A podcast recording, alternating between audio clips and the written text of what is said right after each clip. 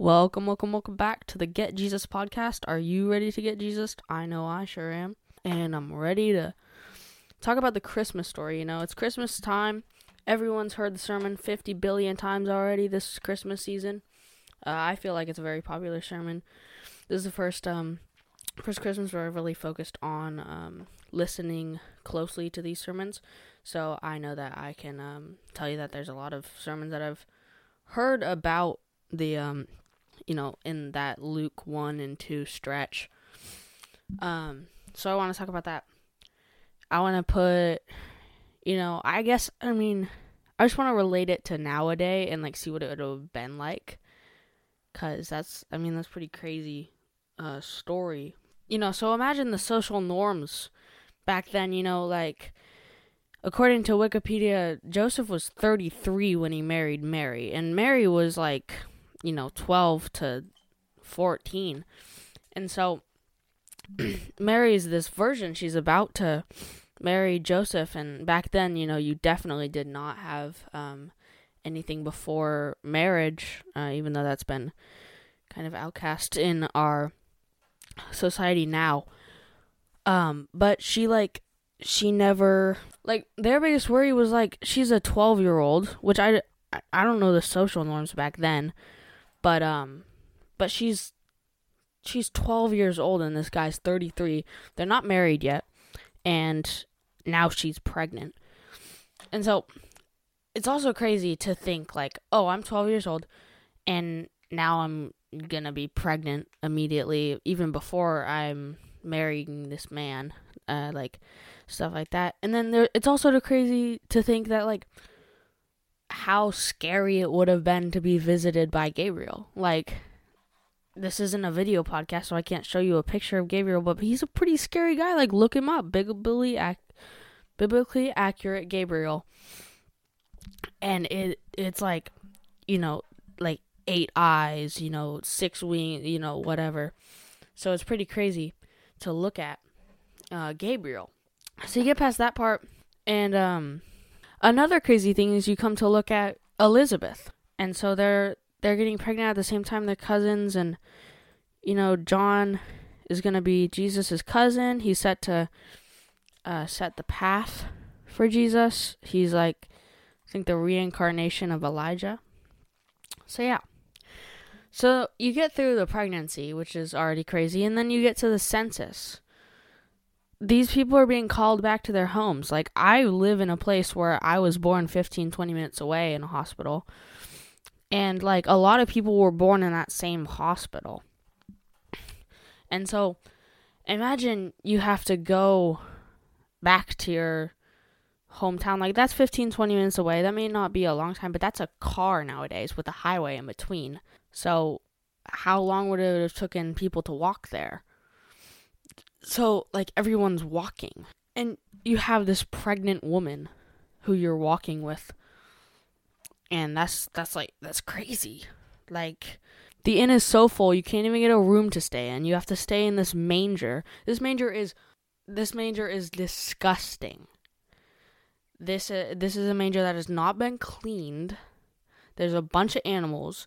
They just like put some hay over it laid like mary gave birth put them in there like that's what we look at. But if you look at like what depictions nowadays have turned it into it's like this glorious thing. Like oh look at the cute animals.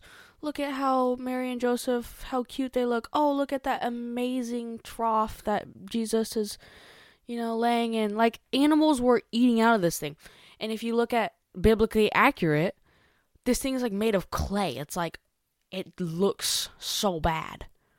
And so that's where we get to like the point where like Jesus was not born into like what we would think of as a godly, quote unquote, situation.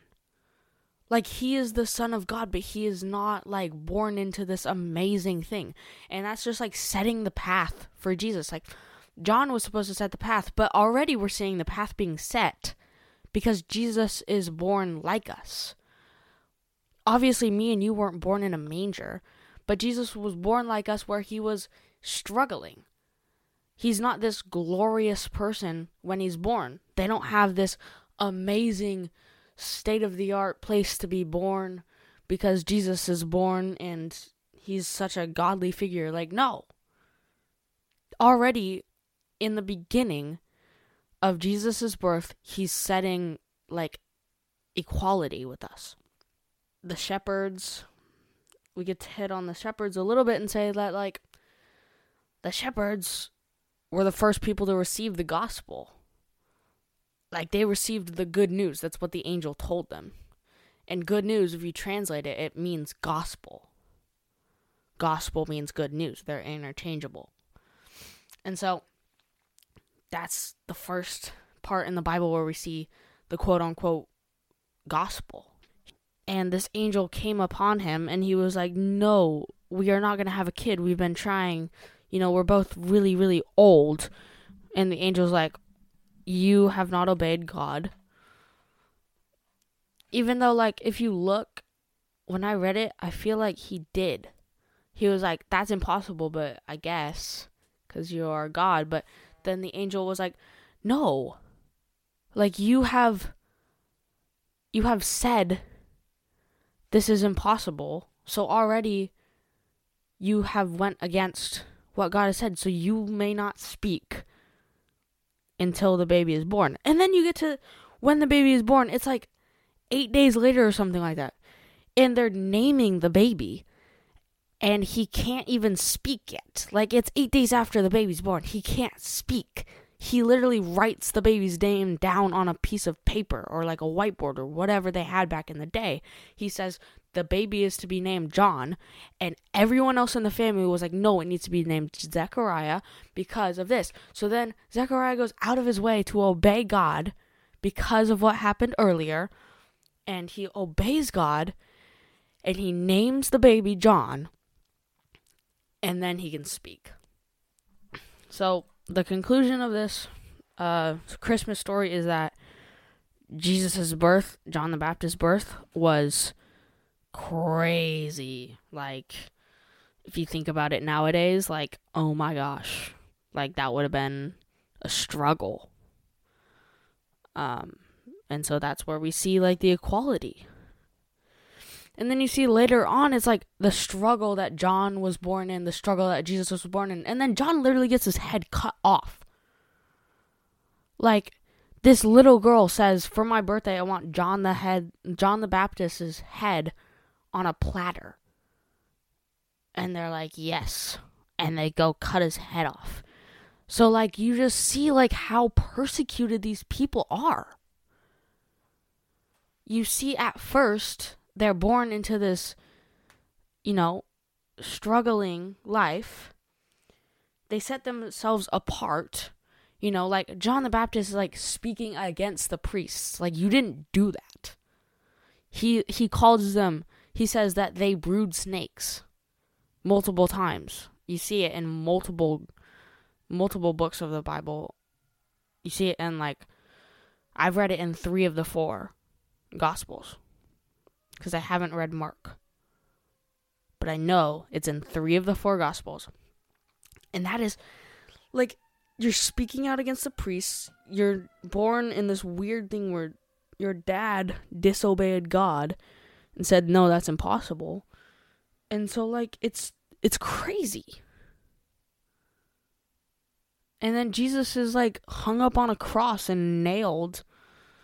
Like I remember I was so young learning about the birth of Jesus and I was like oh it like just made my body like just like cringe like that feeling.